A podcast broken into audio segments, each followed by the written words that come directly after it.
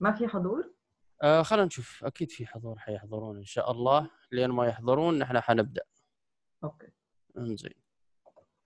مرحبا وسهلا اعزائنا المتابعين والمشاهدين في حلقه جديده من المجلس الذكي. اليوم برنامجنا او طريقتنا بتكون طريقه جديده ونوعا ما غريبه مثل ما يقولون. آه موضوعنا اليوم موضوع مهم جدا واللي هو التفكير التصميمي اللي يسمونهم ديزاين ثينكينج، صح نوال؟ ايوه صحيح.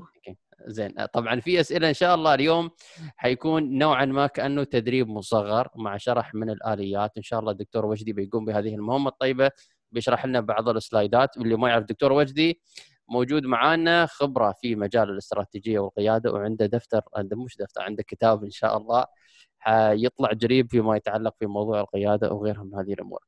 وكما كما عودناكم عندنا المدربه المؤسسيه نوال، عندنا الكوتش ساره موجوده، وعندنا السعاده ممثله السعاده العالميه عندنا سلطانه. اهلا وسهلا اعزائنا، اذا عندكم اي استفسار اي سؤال في هذه الامور لا تنسون انكم تشاركونا عن طريق الشات او عن طريق الكيو ان اي تاب، على اساس نحن نطرح والكل يقرا اسئلتكم ويجاوب عليها. قبل ما نبدا هذا السؤال، اليوم انا بكون مثل الدي جي خلف الكواليس، بس اسئله بسيطه واطلع منها على طول، اما الباقي هو اللي يتصرف مع بعضه ويسال الثاني يعني. تمام، اتفقنا كما اتفقنا يعني. فالسؤال اليوم انا بطرح السؤال وبنسحب مثل ما يقولون.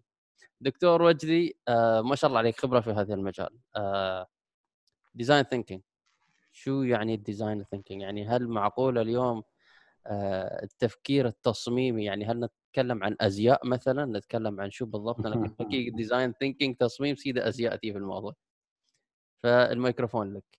السلام عليكم جميعا، فرصه سعيده للجميع واهلا وسهلا. وان شاء الله اليوم باذن الله تعالى سنخرج جميعا واحنا عارفين شو يعني ديزاين ثينكينج وبنطبقه في حياتنا الشخصيه والعمليه، سواء كموظف كصاحب مشروع او حتى يعني مسؤول كبير في الحكومه او حتى في قطاع مجتمع مدني. طبعا هو جاي ديزاين ثينكينج جاي من الازياء، هاي الكلمه الرئيسيه تبعتها. وقبل ما نحكي في الديزاين ثينكينج حاب نحكي يعني شو علاقته في الابتكار. واحنا تحدثنا في لقاء سابق على موضوع الرياده والابتكار لو بتتذكر، وعرفنا شو الرياده وشو الابتكار. ما شاء الله الاخوات معنا كلهم حضرتك يعني شرحوا بشكل كبير شو يعني رياده وشو يعني ابتكار، وبعدين دخلنا شو يعني ابتكار وابداع. هذا الكلام هو الديزاين ثينكينج، احد ادوات الادوات الرئيسيه للابتكار. قبل ما اشرح واعرف واحكي وارجع اذكر بتعريف الابتكار، خليني ابدا بالشيء اللي دائما بحب اعمله اللي هو يعني قصه. وقصه مش قصه شخصيه ولا قصه خاصه يعني فيا انا ولا انا سمعتها، قصه حقيقيه في دوله من الدول الاوروبيه. في ما بدي احكي قريه، يعني مدينه من المدن في هذه الدوله الاوروبيه، في شيء اسمه المطبخ الحكومي. مطبخ هذا المطبخ مسؤول على انه يعد الطعام لكبار السن، مش الهوملس، مش الناس اللي لا يجدوا ايواء، لا الكبار السن اللي هم يعني اولادهم يعني واضعينهم في اماكن فيها كبار السن، او اللي هم فقط يعني ما في عائله يعني، لكنه شخص كبير في العمر وواحده كبيره في العمر موجودين في مكان محترم. البلديه تحديدا في هذه المدينه متكفله انه هي تقدم لهم الطعام. وين المشكله اللي بتواجهها البلديه بعد فتره؟ تخيلوا انه هم بيقدموا حوالي يوميا، انت بتتكلم على في حدود ال خمسين ألف وجبه يوميا. وين المشكله اللي بيواجهوها؟ مش في عمليه توصيل الاكل ولا غيره، بيواجهوا انه كبار السن فاقدين الشهيه للاكل، ما بياكلوا بشكل مناسب. يعني شوف لوين القصه عندهم، مش انه يزودوهم بالطعام، لا انه ما بياكلوا بشكل مناسب. فالبلديه ارسلت الى شركه متخصصه في مواضيع الابتكار وحكت يا جماعه تعالوا حلوا لنا هذا الموضوع. والشيء الغريب انه البلديه بتحكي لهم انه يعني اكيد الموضوع له علاقه بلسته الطعام، شوفوا شو بيعجبهم الطعام وخلصنا. طب انت يا بلديه ليش ما حليت القصه طالما عارفه الموضوع؟ فكلفوا الشركه، فبحثت الشركه واستخدمت اسلوب الديزاين ثينكينج اللي راح نشرحه كمان شوي، لكن انا بدي احكي شو النتيجه. اكتشفوا التالي، اكتشفوا انه المنيو اللي بيقدموها منيو عاديه جدا. آه والله لحوم، آه مثلا نوع من انواع الماش بوتيتو مثلا، سلطات خلصنا. اكتشفوا انه الجو اللي بيعيشوا فيه الكبار وهم بياكلوا بذكرهم، هم لحالهم وحيدين، بذكرهم في ايام الجماعات اللي بيجتمعوا فيها مع اولادهم او مع اسرهم، فهذا له اثر نفسي مؤلم عليهم، فبيعزفوا عن الطعام. اكتشفوا اصلا من الديزاين ثينكينج هاي هاي الشركه انه الموظفين اللي بيطبخوا الطعام اصلا حالتهم النفسيه سيئه، فكيف واحد حالته نفسيه سيئه بيطبخ للناس؟ وبالتالي شو انعكاس على الموضوع. مروا في البروسيس الكامل اللي احنا رح نحكي عنه عن الديزاين ثينكينج كمان شوي، والتفكير التصميمي. خرجوا انه عملوا المطعم هذا كانه مطعم ريستورانت، المطبخ عفوا الحكومي كانه ريستورانت يعني، وطلعوا بقائمه طعام جميله يعني، كنت مش تحكي بطاطا، لا شو نوعها وشو انواع الجبن وشو انواع كذا، بدك تفاصيل التفاصيل كانك انت تطلب وجبه طعام. وصاروا يحاولوا يجمعوا بين الناس في جو عائلي، كبار السن كانهم يعيشوا جو ممتاز. راحوا قبل ما يعملوا كل هذا وجهوا ال ال ال الاهتمام الاكبر قبل اللي هم الفئه المستفيده، لا اللي بيطبخوا الاكل، فساعدوهم ان هم يرفعوا من حالتهم النفسيه وانه يهتموا فيهم اكثر، فانعكس ايجابيا على، وهون نحكي سعاده، اذا هذا ممكن تاخذه في موضوع السعاده في سلطانه، انعكس على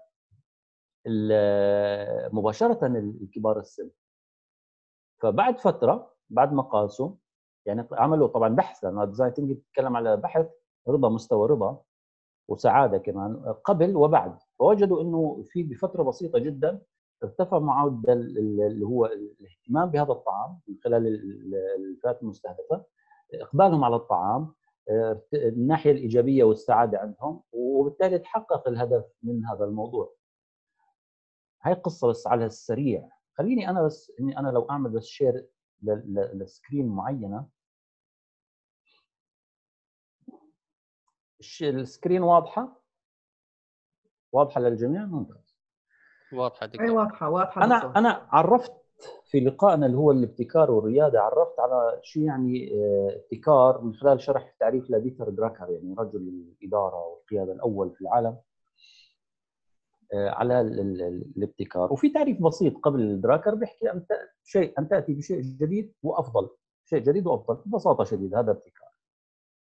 طيب، ووجدوا أيضا كمان إنه الباحثين إنه المشكلة مش إنه في في الأفكار الابتكارية في قلتها، بالعكس بل في كثرتها المفرطة، كثرة الأفكار الأفكار الابتكارية المفرطة. لذلك هنا بحاجة إلى ديزاين ثينكينج. نقطة كمان مهمة، إنه مثلا أنت أخونا فهد بتحكي عن فكرة، وأنا فكرة، وسارة فكرة، ونوال وسلطانة وابتسام، وكنا كل واحد بيحكي بفكرة وبعد شوي بننساها، أو ممكن نجد إنه في فهم بين الطرفين، مس كوميونيكيشن، مش فاهمين أنت عن شو بتحكي وأنا عن شو بحكي، أو نعتقد إنه إحنا الاثنين نحكي عن نفس الشيء بس هو مش نفس الشيء. فمحتاجين شيء نشوفه مع بعض من خلال أسلوب أسلوب منهجي واضح بنقلنا من نقطة ألف إلى نقطة يا بنحقق فيها أهدافنا اللي بدنا إياها. طيب، شو عرف بيتر دراكر الابتكار؟ ببساطة شديدة حكى المزج بين عوامل، كل عامل فيه في فائدة هامشية لحاله، بس لما تجمعه مع عوامل أخرى بيحقق لك شيء رائع في نظام، بيخلق نظام متكامل يتمتع بقوة كبيرة.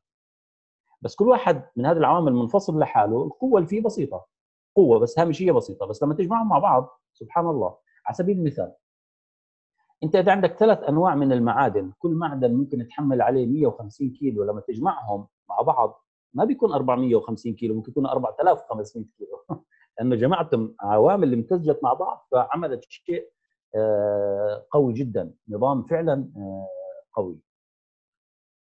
فهذا التعريف لبيتر دراكر. طب شو بهمنا الابتكار؟ الابتكار بخلينا دائما في الصداره وفي المقدمه، وفي الازمات هو يعني بخلينا نبقى على قيد الحياه ونستمر، هو مفتاح النجاح. في نقطه مهمه جدا، في انا طبعا هعدي على بعض الامور مش كثير نظريا مهتمين فيها.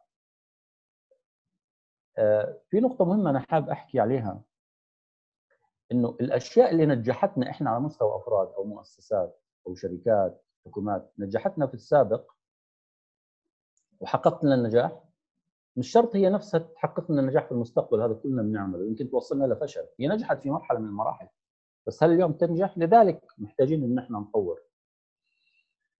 في نماذج عديده للابتكار، يعني فعلا لو لو رحنا في شركه من الشركات العالميه نستا مثلا وجدنا بتطرح اكثر من يعني شيء سبعين نموذج للابتكار. هلا اي نموذج يتناسب معنا؟ وهون السؤال المهم جدا. هذا احد النماذج، يعني انا ما راح ادخل في تفاصيله بس هذا احد النماذج. وفي هذا النموذج للنستا وبتستخدم تحديدا حكومه الامارات، استخدم هذا النموذج وبعض الحكومات موجوده، لو في القطاع الحكومي نتحدث مثلا، ويصلح انا استخدمته كمان في على المستوى المؤسسات مشان اعمل. فهذا النموذج وهذا النموذج انا تبعت اشتغلت عليه خلال الثلاث سنوات اللي فاتت في تطوير خدمات حكوميه بالذات في مملكه البحرين، فحوالي اشرفت على اكثر من ثلاثين فريق عمل ابتكاري، انتم بتتحدثوا من اربع الى خمس اشخاص موظفي حكومه، قيادات ادارات وسطى، وهؤلاء القيادات يعني قاموا باعاده تطوير وهندسه اكثر من ثلاثين خدمه حكوميه، منها فعلا الان تشتغل بطريقه مختلفه. حاليا حاليا اشرف على خمس فرق ابتكاريه في قطاع المجتمع المدني لتطوير خدمات مجتمعيه لها علاقه بكبار السن، له علاقه بالصحه، وفي في الارشاد الاسري. انا ما لي علاقه بالارشاد الاسري بس لي علاقه بالابتكار والتفكير التصميمي، وبالتالي هم اللي بيختاروا الخدمه، انا بوجههم كيف يختاروا الخدمه لكنه تفاصيلها هم بيشتغلوا عليها وفق الاليه. آه كمان بشتغل مع بعض المؤسسات القطاع الخاص على نفس النموذج وان شاء الله بنحقق نجاح. طيب هذا النموذج هذا ليس التفكير التصميمي بس، هذا النموذج ومهم جدا كان احكي هاي المقدمه قبل ما ندخل على التفكير التصميمي عشان نعرف شو مرجعيته وشو اساسه. عباره عن سبع عن سبع خطوات او مراحل. المرحله الاولى في ازمات او غير ازمات ببحث، يعني بحث شو الفرص والتحديات اللي موجوده امامي في السوق او في الجهه اللي بتعامل معها او في المكان، بحث وعرفت. بعدين ببدا اشوف شو الافكار الجديده، هذا رقم اثنين، الافكار الجديده وفق هذه التحديات. ثلاثه ببدا اطور وابتكر في حلول. أربعة بحاول أعمل زي بروتوتايب هيك، يعني أنزل أشوف شو يصلح شو ما يصلح هيك سريع، يعني تست زي ما تكون أنت مثلا في السوبر ماركت وحدا يجيب لك قطعة من الشوكولاتة أو قطعة من شيء تفضل تذوق أمان، وبعدين ببدأ أقدمها بشكل فعلي، فعلا أبيع المنتج أو إن أنا أقدم الخدمة الحكومية، بس على شو؟ بتكلفة أقل، جهد أقل، شريحة قليلة من الناس. إذا نجحت في المرحلة الخامسة، المرحلة الخامسة هي بترجعني إلى الخلف أبدأ أطور، يا إما إنه بتطلعني للأمام أوسع الشريحة وأوسع النطاق. ولا كنت أشتغل على محافظة وسطى ببدأ أشتغل على محافظات مختلفة، بشتغل على الإمارة الفلانية بعممها على الإمارات المختلفة،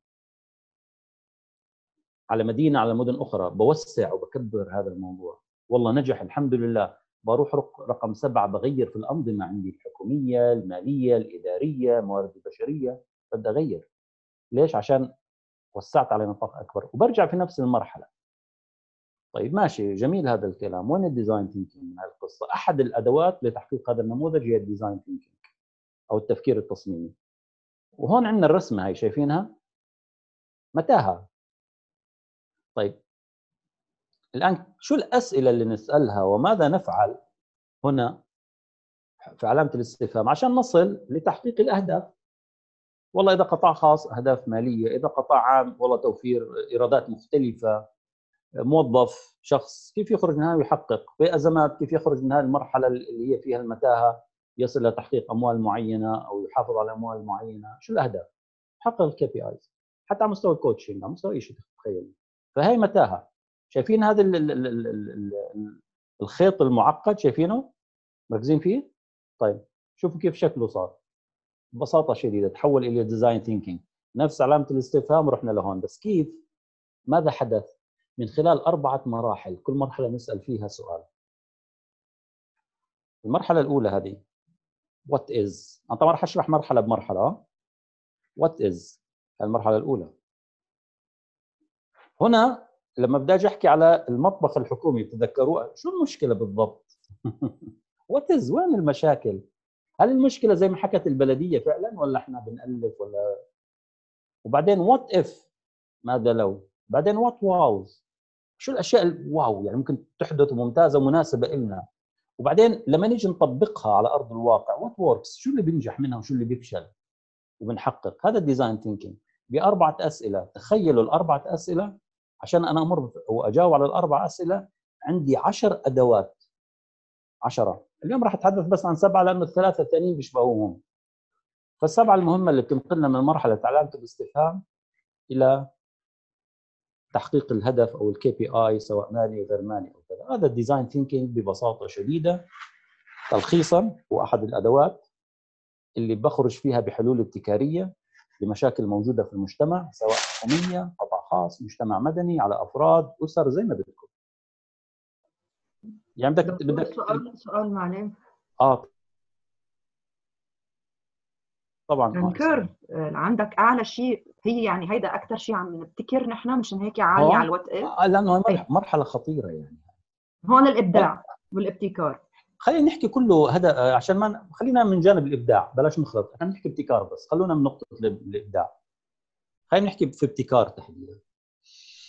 فطبعا هنا لانه في مرحله بنبذل فيها اكثر وقت وجهد، وهنا فعلا حقيقه لانه هنا البحث اللي بيصير، وراح اشرح انا من خلال اشياء عمليه مرينا فيها مع الفرق الابتكاريه اللي انا اشرفت عليها، ليش هاي فتره طويله؟ لانه فيها مش بس جمع البيانات كمان والتحليل والخروج باي بين الوات از المرحله الحاليه الى او او, أو وات از، يعني شو الاز از الوضع الان، وشو احنا ممكن نفكر في المستقبل. طيب شايفينه هذا؟ تخيلوا الان هذا بالعشر ادوات وكل اداه موجوده في مرحله من المراحل، يعني مرحله زمنيه نستخدمها على شكل هذا الديزاين. طيب خلينا نبدا في مرحله مرحله، شو رايكم؟ حدا عنده سؤال قبل ما نطلع المرحله اللي بعدها؟ جمهورنا الكريم عنده ملاحظات، اسئله؟ اخي فهد ملاحظ هذا ولا؟ آه ما ادري، قاعد اشوف ما في اسئله، بس اتوقع هم مندمجين معك يعني على السلايد ان شاء الله. فاذا حد عنده سؤال ممكن يكتبه على الشات وبنطرح على الدكتور، ولا الدكتور يقدر يشوفها دايركت. اه طبعا انا بس يعني ايش، لاني بحاول اركز هون م -م. بس اذا لفت انتباهك سؤال مهم، لانه مش راح اقرا واعمل في نفس الوقت. اوكي تمام جميل. نروح على شايفين هاي المرحله الاولى وات از، هي المرحله الاولى وات از ديزاين ثينكينج وات از. هاي المرحله مرحله يعني تخيل الاحتمالات وامكانيه تطبيقها في الواقع. لسه تخيل، شوف عندي مشكله شو الحل. يعني اعطي مثال بسيط جدا. لما اعمالنا كمدربين كوتشز او مؤسسات او حتى قطاع خاص توقفت بسبب كورونا، كارثه. شو الحل؟ ابدا اتخيل شو الاحتماليات اللي في ذهني. والله بدي اقلل الموظفين، بدي اروح على صاحب اللي هو المالك احكي له خفض لي الايجار، انا كحكومه بدي اشوف موارد اخرى ادخل فيها دخل ادفع للموظفين، انا عندي مورد النفط نزل سعره، طيب شو بدي اعمل؟ سعر البترول نزل، شو بدي اعمل كحكومه وكبلد؟ مجال كنت انا لما فندق بطل ناس سكرت فنادق، كطيران. بتخيل شو الاحتمالات على ارض الواقع. وات از تلي اسئله. فبنجلس احنا الموظفين، انا بجلس مع نفسي، بجلس مع اسرتي، شو الاحتمالات اللي موجوده؟ وهنا واقعيين، كيف ممكن نطبق على ارض الواقع؟ هل ممكن او لا؟ لسه مرحله تخيل. طيب تمام، بعدين بقيم الوضع الحالي من وجهه نظر المتعاملين. هنا عندي كاستمر، انا شو ما يكون عندي فئه مستهدفه، والكاستمر مش دائما اللي بيدفع لي فلوس. كاستمر كنا انا بتعامل مع مؤسسات خيريه، يعني مؤسسات مجتمع مدني. تعالوا يا جماعه اختلف الوضع بيننا وبينكم، شو نعمل؟ هنا انا توجهت شخصيا، وجدي توجهت للكلاينتس تبعوني في الحكومه وفي المجتمع المدني في القطاع الخاص، رحت حكيت معهم بكل صراحه. حكينا يا جماعه تعالوا احنا ما بدنا ندعي انه احنا ما عندنا مشاكل وما في ازمه جايه، دول تنهار، فما بدنا احنا نيجي نخجل ونستحي ونحكي لا والله لا ونكابر، لا تعالوا تعالوا شو الاحتمالات؟ كيف ممكن نساعد بعض؟ كيف ممكن نطور نطور برودكتس جديده؟ طيب قبل ذلك شو احنا الوضع الان؟ شو بيحصل معك؟ فصرنا نتكلم مع بعض. إذن what is أهم أداتين فيهم؟ Visualization والجيرني مابينج، أهم شيء أداتين، بتخيل احتمالات وقيم وضع حالي، بس مش مع نفسي عايش كأني في الظلام، لا مع الكلاينت. إذا أنا رب أسرة الكلاينت تبعوني زوجتي والأولاد. تعالوا. أنا على المستوى الشخصي سامحوني بجيب مثال شخصي. تعالوا يا جماعة، الحمد لله أمورنا تمام طيبة، بس الآن نحكي على كاش، سيولة مالية قديش موجودة كبزنس. آه ممكن لو عندي عقار ما بقدر أبيعه الآن، ببيعه بأقل من السعر، بس نتكلم على الكاش. الكاش ممكن يكفينا ست شهور، ممكن يكفينا سنة، ممكن يكفينا سنة ونص، شو رأيكم؟ لا يكفينا سنة ونص. قلت له إذا سبحان الله معناه وافقتوا على خصم المصروف. معناه على طول وافقتوا على كذا. طبعا أنا ما بجيب مثال إنك أنت بدك تحرم اللي حواليك، بس في أشياء بدك تستغني عنها كماليات. هذا مستوى فرد. على مستوى حكومة، في حكومات حكى حبيبي خلصنا تدريب، ما في علاوات، ما في بدلات سفر، ما في ما في ما في. على مستوى مؤسسات خيرية، خلصنا مع عندنا متطوعين نعطيهم مواصلات، بدل ما عندي عشر متطوعين خليهم أربعة. يعني في أشياء. تمام؟ قيمنا الوضع الحالي وات از، تخيلنا الاحتمالات مع الكاستمر، عشان انت في الاخر بدك تقدم خدمه للكاستمر. بتروح على الوات اف. اه بدك تعمل مرحله البرين ستورمينج. هلا شو نماذج العمل اللي موجوده؟ انا شخصيا وجدي في شغلي بستخدم كانفاس موديل، بتعرفوه انتم، واللي ما بيعرفوه ان شاء الله ببعث لكم فيديو بسيط بيشرحه او كذا. بس كانفاس موديل وين ميزته هون؟ انه تسعه محاور بناقش من ال من ال من شرايح الكلاينتس تبعونك لغايه الكوست والريفينيو، مرورا بالاكتيفيتيز، مرورا بال بالاشياء ذات قيمه اللي بتقدمها للكاستمرز. كل شيء. وين ميزتها؟ انه بتشوف كل البزنس في ورقه واحده، ورقه واحده هيك. فممنوع نتخيل ورقه واحده. لما كمان اداه للكوميونيكيشن، وانا انصح الجميع حتى اللي بيعمل على مستوى سيرفيس واحده يشتغل على كانفاس موديل. جميل جدا. طب بعدين اوكي شفت نماذج العمل، اختار واحد مناسب منها، وبعدين ببدا اكون بعض الحلول الابتكاريه واقيمها. يعني كاني بصمم، فعلا بصمم ملابس. يعني بتخيل في الاول شو الوضع، وبتخيل نوع القماش، وبسال الكاستمر شو القماش اللي انت حابه، شو حاب تلبس وما تلبس، قبل ما احط المقص ولا الخيط ولا الابره ولا الخزله كلها. وبعدين بقيم، بشوف شو النماذج، شو انا بدي البس. والله اسلوب بدي البس على النظام الخليجي ولا على النظام اللي هو ثوب مثلا، آه كندوره دشداشه بالكويت اللي بدكم اياه، البس على النظام الخليجي، على نظام دول الشام، على نظام دول معينه. شو الطريقه؟ دول مختلفه. هاي نماذج العمل مختلفه، بدي اختار المناسب. من اخترت ببدا الان اكون بعض الحلول الابتكاريه واقيمها. اعطي مثال. احد ال احد ال على مستوى حكومه، في مستشفى حكومي في قسم الطوارئ ازدحام شديد. يعني عشان تاخذ الخدمه بدك اربع ساعات، خمس ساعات احيانا. مشكله، مستشفى طوارئ تتكلم خمس ساعات في الطوارئ، كارثه. في دوله معينه راحوا يشوفوا شو النماذج المختلفة عشان يشتغلوا ويشوفوا شو الوضع ويحللوه.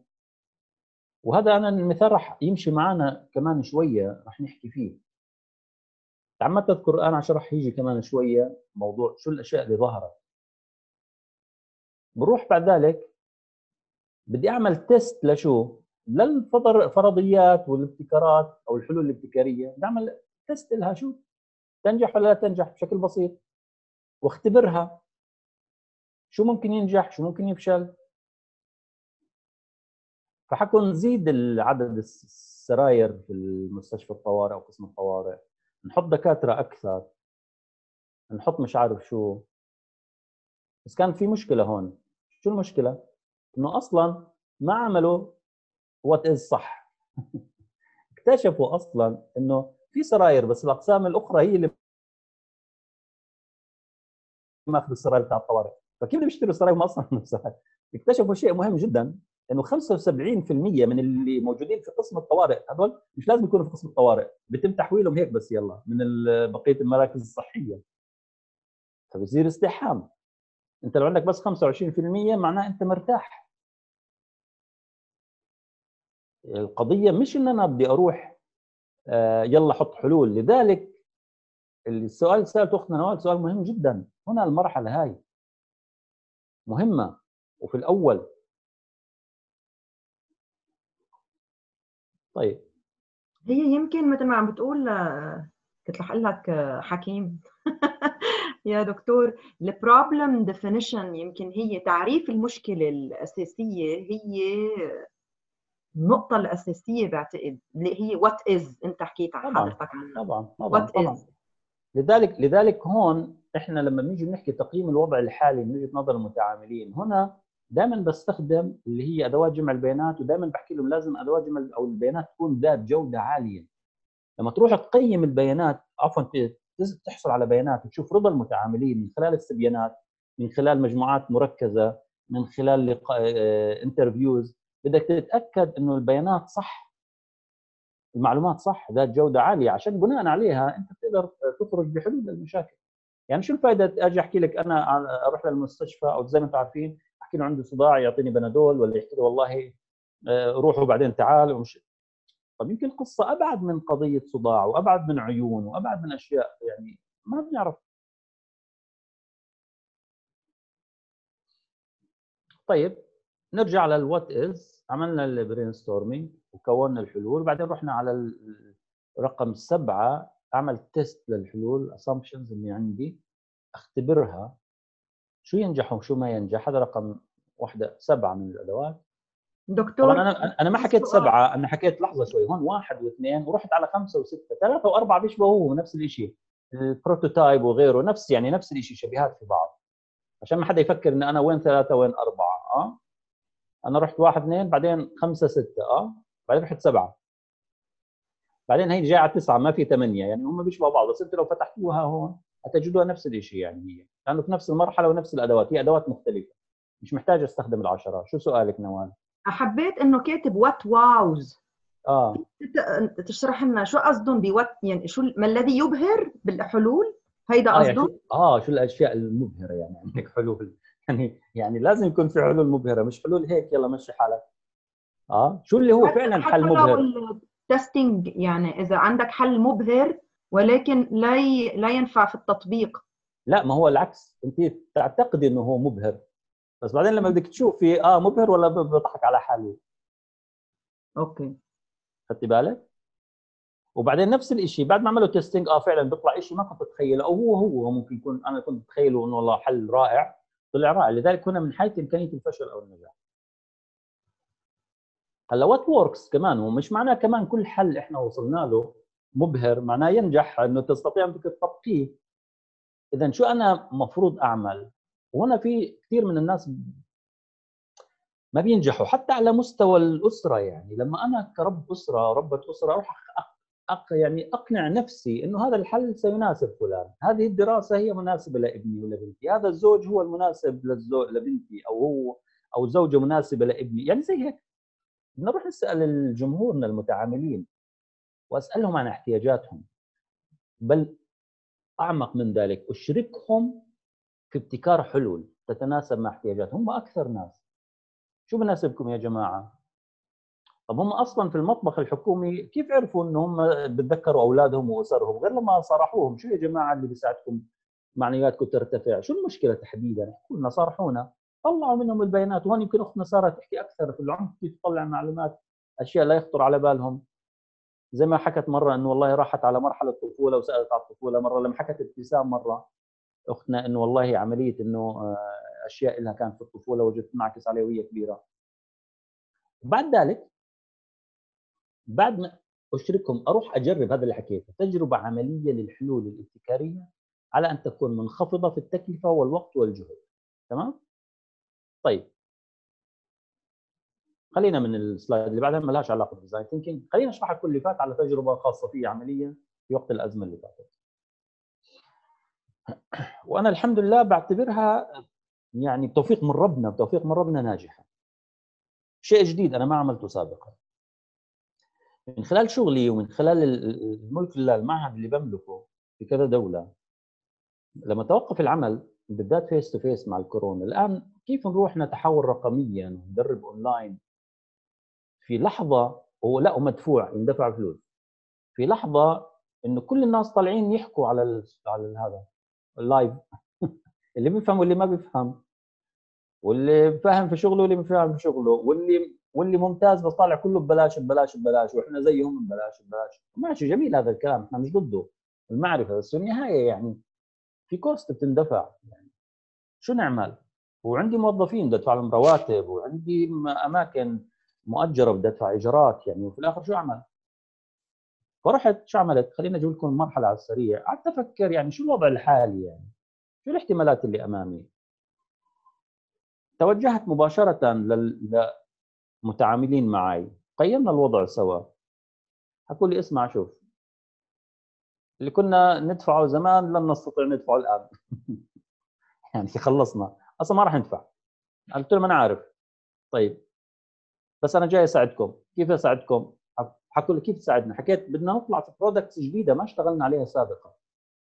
فطلعنا بشيء اسمه فكره اسمها دبلوم دبلوم الدبلومه الدوليه في الابتكار المؤسسي. طيب ماشي اوكي، حطيت لها بعدين الديزاين تبعها كله، عملت تطوير للموضوع ومريت في كل المراحل اللي انا شرحت لكم اياها في موضوع ديزاين ثينكينج، واجتمعت مع الكاستمرز تبعوني في الديزاين في كل مرحله، وبدينا نسوق شويه شويه وطرحناها ببلاش. اجانا مئة شخص يحضر معنا اونلاين، وعملنا لقاء كل اسبوع ساعه. وجدت المية اللي بيحضروا معنا دائما عددهم بين التسعين والمية، وهذا كان مؤشر رائع جدا في شيء جديد. وشرحنا اشياء جديده، انا نفسي رحت طورت نفسي في بعض الامور اللي انا ما كنت يعني قوي فيها، وخدت دورات تدريبيه فيها على المستوى الشخصي، وبدأت اطرحها بشكل مختلف. وبعدين المية جيت حكيت ممتاز يا جماعه، احنا الان ما راح ما راح ندفعكم، خلصنا احنا في مرحله ثانيه، ما راح ندفعكم مقابل التدريب، التدريب ببلاش، بس راح تدفعوا مبلغ بسيط هو مقابل الامور التنظيميه والاداريه واستصدار الشهاده. يعني بمعنى صح، بغطي مصاري بغطي مصاريفي، ما في ربح ولا خساره، بس بغطي مصاريفي. وكان عندي التحدي اني انا اطلع فلوس في وقت ما في فلوس، هذا كان التحدي اللي عندي، واغطي تكاليف عندي معينه. سجل من المية عشرين، وانا بالنسبه لي انا كنت حاطط انه يا ريت يجوا يجوا ثمانية عشرة ممتاز، يجوا عشرين، توفيق من ربنا سبحانه وتعالى. الان بح... طبعا على عدد بسيط، الان بحاول اعمل السكند يعني باتش مثلا، او الم... او المجموعه الثانيه او المرحله الثانيه، ولسه بدنا نطرح نفس الشيء. هل هيجي مية مره ثانيه؟ هل في ناس يسجلوا على طول؟ لكنه هاي المرحله علمتني كثير شغلات، ووصلتني لنقطه وين اللي انا حكيت لكم اياها في الاول. شايفين هاي، انا وصلت لمرحله التقديم والتنفيذ، الان بفكر كيف اوسعها على اكبر نطاق، واروح اغير في بعض الانظمه اللي عندي في طريقه تقديمها، بدل ما هي فيس تو فيس صارت بلندد ليرنينج مثلا. مثال جبت لكم واحد، طبعا نفس الشيء انا ساعدت بعض الشركات القطاع الخاص وبعض المؤسسات في المجتمع المدني يشتغلوا على هذا الموضوع. بختم عشان اسمع منكم اذا عندكم اسئله وجواب، بختم بالتالي انه التفكير التصميمي من افضل الادوات للخروج بحلول ابتكاريه وتقييمها على ارض الواقع، ثم تقديمها بشكل يتناسب مع الجمهور المستهدف. التفكير التصميمي بخلينا نشتغل ضمن ادوات جمع البيانات، كانوا ريسيرش اصلا، جمع بيانات ومن ثم تحليلها وعمل مقارنات وتشبيك بين المعايير او العوامل المختلفه للكشف عن الحاله بدقه. فعلا حاله المريض بتكشف عليها وتطلع لك اياها بدقه، كانك انت عامل يعني رنين مغناطيسي، مش انك انت عامل يعني هيك اشعه وخلاص. ثم بيخليك انت تطلع في بروتوتايب هيك عندك ينجح، او لا ينجح كنموذج، وبعدين بتوسع وبتكبر الانتاج فيه باي شكل، يصلح للقطاع الخاص، يصلح للقطاع العام، يصلح للمستوى الفردي، لمشكله بسيطه ولا مشكله كبيره، لكنه بتمشي بشكل ممنهج منظم. تستطيع ان تقول نعم انا مبتكر، وانا هدفي شيء الحمد لله بحقق فيه، اني انا بنشر ثقافه الابتكار الان في منطقتنا العربيه، ومعاي الان الحمد لله اشخاص استطيع ان اقول انهم سفراء للابتكار، والان بحاول اصل مع بعض الحكومات الحمد لله انه كيف نشتغل على انه يكون في سفراء للابتكار ينشروا هاي الثقافه، بالذات في الحكومه انا بتكلم، وعلى اساس انه احنا نشتغل بشكل ممنهج، بشكل حقيقي، بشكل عملي، ننجح ونحل مشاكل موجوده معنا من صغيره الى كبيره. يا رب اكون ما صدعت لكم راسكم، ان شاء الله ما اكون يعني هيك يعني قلنا عليكم، حاولت اكون يعني يا ريتنا وجها لوجه بصراحه، والله انا وانا واحد ثاني على فكره غير اللي على اللي بتشوفوه مختلف تماما. انا ما قصرت دكتور ما شاء الله عليك، بالعكس عندي عندي قصص كثيره، وعندي والله اشياء يعني قصص يعني جميله ممكن، وحالات عديده. طبعا هذا التدريب انا بدربه على ثلاث ايام، كل يوم ست ساعات، لو بدي احكي في الديزاين ثينكينج ست ساعات ثلاث ايام. وبعدين لما بحكي على ديزاين ثينكينج واسمع منك اختنا ساره، انا بتكلم على مرحله عمرها ثلاث شهور، ومع الجروب اللي معي ثلاث شهور، مش في يعني بدربهم ثلاث ايام وبعدين بتركهم في مشوارهم شهر ونص او شهرين، بعدين برجع بقابلهم، بنقابل مسؤولينهم، بعدين نعمل لجنه تقييم في الاخر. السب بروجكت يعني ريلي بروجكت، مش انه بس هيك. تفضلي اختنا ساره. دكتور ما شاء الله عليك ما قصرت، ويعني اعتبرك ما شاء الله خبير التفكير التصميمي. عندي لك سؤال، لانك انت تكلمت قبل ما شاء الله عن القياده وعرفت اهميه القياده وكذا، كيف ممكن بس تربط لنا بين الديزاين ثينكينج والقياده؟ اذا بس والله أنا, والله انا اشكرك جدا، هذا الموضوع محبب الى قلبي. ادري بدون ما بدون بدون قياده حقيقيه باي باي ديزاين ثينكينج.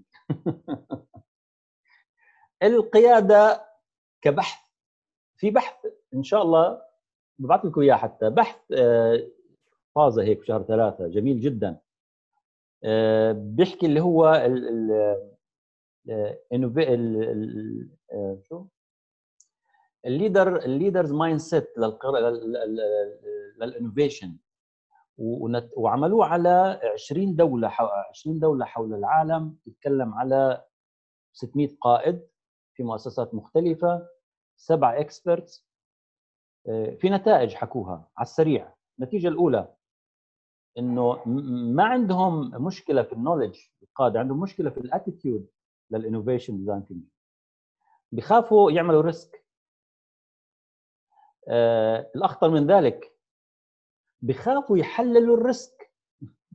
يعني ما بيروح بالديزاين ثينكينج اصلا، بيخاف يحلل وات از، يروح يشوف شو عنده مشكله. زي في منا احنا اغلبنا، بلاش منا اغلبنا بخاف يروح كل سنه على الطبيب يعمل يعني تشيك على كل عشان ما ما يتفاجأ.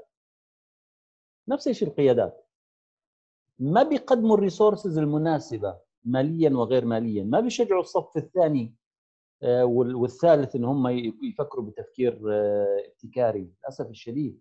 هي من النتائج. اصلا واجب القياده انه، وهذا اللي انا كنت بحكيه من شويه، نشر الثقافه الخاصه بالانوفيشن والديزاين ثينكينج. نتائج عديده، انا يعني انت فتحتي لي باب لو بدي احكي فيه لن لن يغلق قبل ساعتين ثلاثه على الاقل، لكن انا اعطيتك يعني عناوين رئيسيه، كل واحد كل عنوان فيهم لما بحكي على على الثقافه المؤسسيه هاي لحالها بعد يمكن احكي فيها ساعه. لما احكي على تحليل الريسك محتاج احكي قصص كثيره. لما احكي انه عندهم ما عندهم مشكله في النولج، عندهم مشكله في الاتيتيود، هذه قصه طويله عريضه، بس اعطيتك عناوين رئيسيه. يا رب اكون على الاقل جاوبت على سؤالك هيك بشكل عام، بس ربطت ان شاء الله. يعني أنا عندي سؤال لدكتور وجدي. دكتور وجدي، هو ليه اسمه يعني design thinking؟ Is it the thinking of the designers يعني this is the way designers think؟ إنه they visualize بالأول. هاي هاي السلا هاي السلايد اللي بيجاوب، شايفة كيف؟ كيف أطلع هون هون لهون؟ هيدا طريقة تفكير المصممين يعني إنه. آه طبعاً. آه طبعاً. طبعا عندي حلول لا اعرف. ما هي ما هي ما الان في هي في افكار كثيره، مش انا حكيت لك انه في الاول تتذكري انه المشكله مش في انه ما في وجود في بكثره الافكار الابتكاريه والكثره المفرطه مفرطه بدنا نعمل ديزاين لهذا التفكير لهي الافكار، ديزاين شو بينجح شو ينجح. الان تخيل الاجتماعات داخل داخل المجالس الاداره والاجتماعات في العمل والاجتماعات كلام كلام كلام كلام، يعني ما بعمم طبعا بس ما في، ولما يطلع حدا بفكره كويسه اه يلا روح وورطوا فيها، ما في إشي منظم.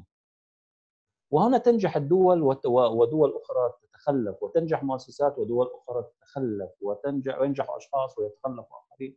لذلك لما برجع بحكي نقطه انه المشكله بين الشخص الناجح والشخص غير ناجح او الفجوه هي فجوه في التفكير. وفجوه التفكير مش انه هذا ما بيفكر وهذا بيفكر، هذا بيفكر وهذا بيفكر، بس الاثنين هل في ديزاين في التفكير واضح؟ يعني انت وين بادي وين رايح وكيف تخرج وكيف. وبعدين زي زي القطع، خل حكيتها مثلا مره مثال قطع الليجو نفسها، هلا كل واحد معاه مئتين قطعه، كيف تعمل انت ديزاين ثينكينج وتخرج بشكل ابتكاري رائع جدا تطلع الاول فيه مثلا او تخرج من المشكله اللي انت فيها. اوكي طب انا كمان بدي اسال ساره هلا هيك سؤال شرير. ساره بالكوتشنج بالكوتشنج وات از وات اف وات واو وات وركس، بشرفك هيدا مش كمان منهجيه بالكوتشنج عندك؟ هذا مية بالمية كوتشنج. اصلا الصوره اللي كان حاطنها الدكتور مال الخيوط اللي داخله في بعض، يعني انا عندي سلايد لما اسوي مثل محاضرات توعويه على الكوتشنج من اللي احط الصوره هذه هذه بس ال ال ال الاختلاف الوحيد انه احط الخيوط داخل هيئه ريال احنا نحطها داخل مخ الشخص، يعني انه هو يفكر في افكار كثيره مشعبكه مع بعض، ودور الكوتش مالي انه هو يفكك الخيوط هذه ويطلع له خيط خيط. فيمكن انا المدرسه اللي درست فيها الكوتشنج اللي هي الكو اكتيف كوتش كو اكتيف كوتش اللي هو نموذج مشترك، معتمده على ثلاث مبادئ اساسيه وهي بالضبط نفس اللي شرحها الدكتور، اللي هي اول شيء الفولفيلمنت آه اللي هي الإنجاز ونوصل للرؤية والقيم نوضحها للعميل، والشيء الثاني البالانس واللي هو التوازن، ويكون عنده آم آم مثل إنه يحاول يكتشف أكثر من وجهة نظر وأكثر من موقف ويروح يشوف الموقف من أكثر من منظور، وآخر شيء البروسيس اللي هو إحنا نسميه التعامل مع المشاعر، فندخله في أكثر من مشاعر الهدوء الرضا الغضب الفرح السعاده. فهو اكزاكتلي يعني مية بالمية نوال نفس ما قلتي. سلطانه سلطانه بالسعاده عندك مش كمان يو انفولف ذا ستيك هولدرز والمتعاملين وبتعملوا جيرني مابينج، مثل ما شكلكم بتطبقوا الديزاين ثينكينج وما عارفين على فكره. لا ب... ب... بنعمله يعني انا يعني عندي عندنا من ضمن البروجكتات، وهذا سؤالي كمان لدكتور وجدي، لما احنا يعني احنا في عندنا بروجكت آه اللي هو النظريه الصينيه في الكايزن اللي هو في جمع الافكار، ففي طريقه الديزاين ثينكينج كان سؤالي دكتور وجدي يعني لما بنكون في قطاع ونبى نعمل جمع للافكار او ايديا بانك عشان نستخدمها في الديزاين ثينكينج، ايش افضل طريقه في قطاعات الاعمال لجمع الافكار؟ جميل. شوفي او كمان نعمل لهم بعد اذنك يعني كيف نعمل للموظفين، لانه بيجي بيشتغل وبيرجع تاني. السمول انيشيتيف اللي بنعملها مثلا في الانجيجمنت ولا في الهابينس بتعمل له سعاده، نقول احنا بنحاول نخليها رضا وكده، لكن احنا بنحاول قد ما نقدر، لكن كمان احنا نبغاهم يكونوا جزء، يعني يشعروا انهم جزء من المؤسسه ببعض، مثلا بتجميع الافكار وتكريمهم على تجميع. فايش افضل طريقه يعني؟ هو اشراكهم زي ما حكينا. ليش؟ لانه هو بيصير عنده اونر شيب، يعني انت لما تشركيه يعني شوفي من البدايه تشركيه في هاي المراحل، خاصه في مراحل نموذج الابتكار. انت اشركتيه في المرحله الاولى، هنا تعالوا يا جماعه تخيلوا معنا شو احتمالات موجوده نطبقها على ارض الواقع في اي موضوع. المتعاملين نتحدث هنا عن متعامل داخلي وخارجي. اليوم انت حددتي اختنا سلطان، حكيت لهم الجمهور الداخلي الموظفين تعالوا كيف كيف شو الكي بي ايز اللي بدنا نحطها، كيف احنا ممكن نزيد من مبيعاتنا، كيف نقلل من مصاريفنا، كيف نرضي الموظفين، كيف نحقق استراتيجية المؤسسة، اشياء عديدة. لما تشركيهم انت اساسا حققت اللي بدك اياه. كمان ذكرتي نقطة على بنك المعلومات، هون انت في نقطة مهمة جدا ذكرتيني انا ما حكيت عنها. طيب انا تخيلت الاحتمالات، وفي احتمال رائع جدا بس ما بينجح الان على ارض الواقع التطبيق، بخزنه ما بقى يمكن بعد ثلاث سنين استخدمه، احطه في الفريزر. واضح؟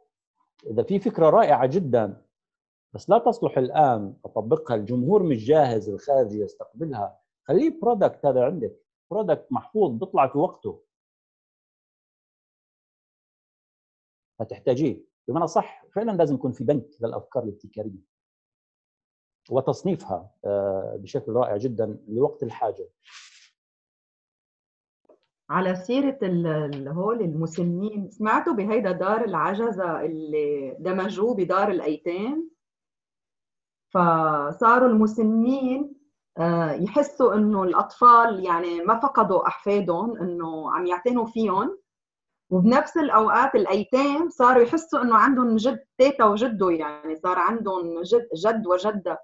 فهيدي من الامور الابتكاريه دكتور هلا عن جديد شفتها والله على السوشيال ميديا، دمجوا دار مسنين بدار ايتام، دمجوهم مع بعض وحطوهم مع بعضهم بنفس المكان. جميل. بيقولوا لك السعاده اللي حسوا فيها المسنين والاطفال لا توصف، يعني أوه. أوه. فوق جميل. العادي.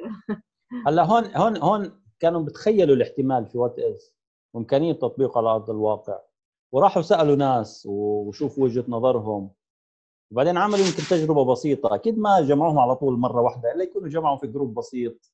أكيد أكيد عملوا بايلوت، وفي نموذج عمل استخدموه، اختاروه والله وين بدنا نروح، شو المباني اللي بدنا نستخدمها، شو الكوست، مين اللي بده يدير، مين اللي بده يشتغل، يعني كل شغلات. هذا طبعا أنا أنا بحكي في شيء في في فترة بسيطة جدا، يمكن أنا ما وصلت ساعة إلا ربع وأنتم مع أسئلتكم، أو نص ساعة وهيك أو أربعين دقيقة. بس هذا موضوع لما تيجي التطبيق على أرض الواقع وأنا بطبقه، يعني يعني مثلا أعطيكم مثال من الأخطاء اللي بتحصل.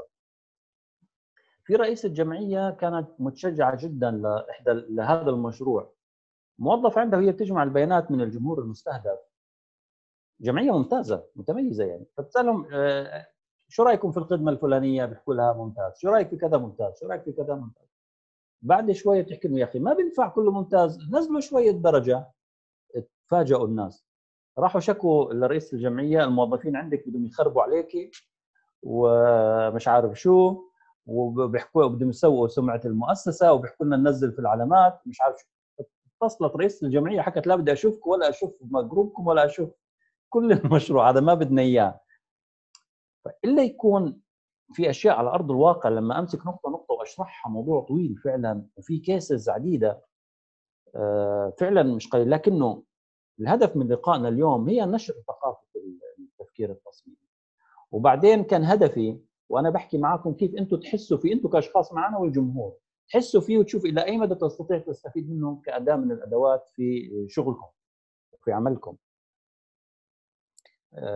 يعني تفضلي ساره، كنت بتحكي شيء سامعك ساره؟ لا انا يمكن الملاحظه اللي كنت بحطها، التفكير التصميمي بحد ذاته، يعني ككلمه تفكير تصميمي في البدايه تلخبطك، يعني ما تعرف بالضبط هل انا عندي المهاره هذه في التفكير التصميمي او لا. من شرحك دكتور ما شاء الله عليك تقريبا غطيت اغلب النقاط، واللي تقريبا وصلني ان كل انسان كل شخص فينا عنده هذه المهاره، ولكن محتاج محتاج محتاجين نعرفه كيف نستخدمها. هو احنا اغلبنا بنستخدموها بين التجربه والخطا وفق حياتنا. بالضبط بالضبط. فاحنا بدل يعني بنوفر جهد ووقت وفلوس. النقطه كمان اللي احكي لك اياها ما بشكر في نفسي، لكنه انا لو اوريك دليل الان، دليل بالكد من مؤسسه دوليه بتحكي عن التفكير التصميمي حوالي ستين سبعين صفحه، تكره شيء اسمه التفكير التصميمي، لانه اصلا التفكير التصميمي انا الكلمه بايخه مش حابه. ديزاين ثينكينج شوفي محلات تفكير تصميمي شيء يعني هيك بحسسك يعني ابصر شو. ف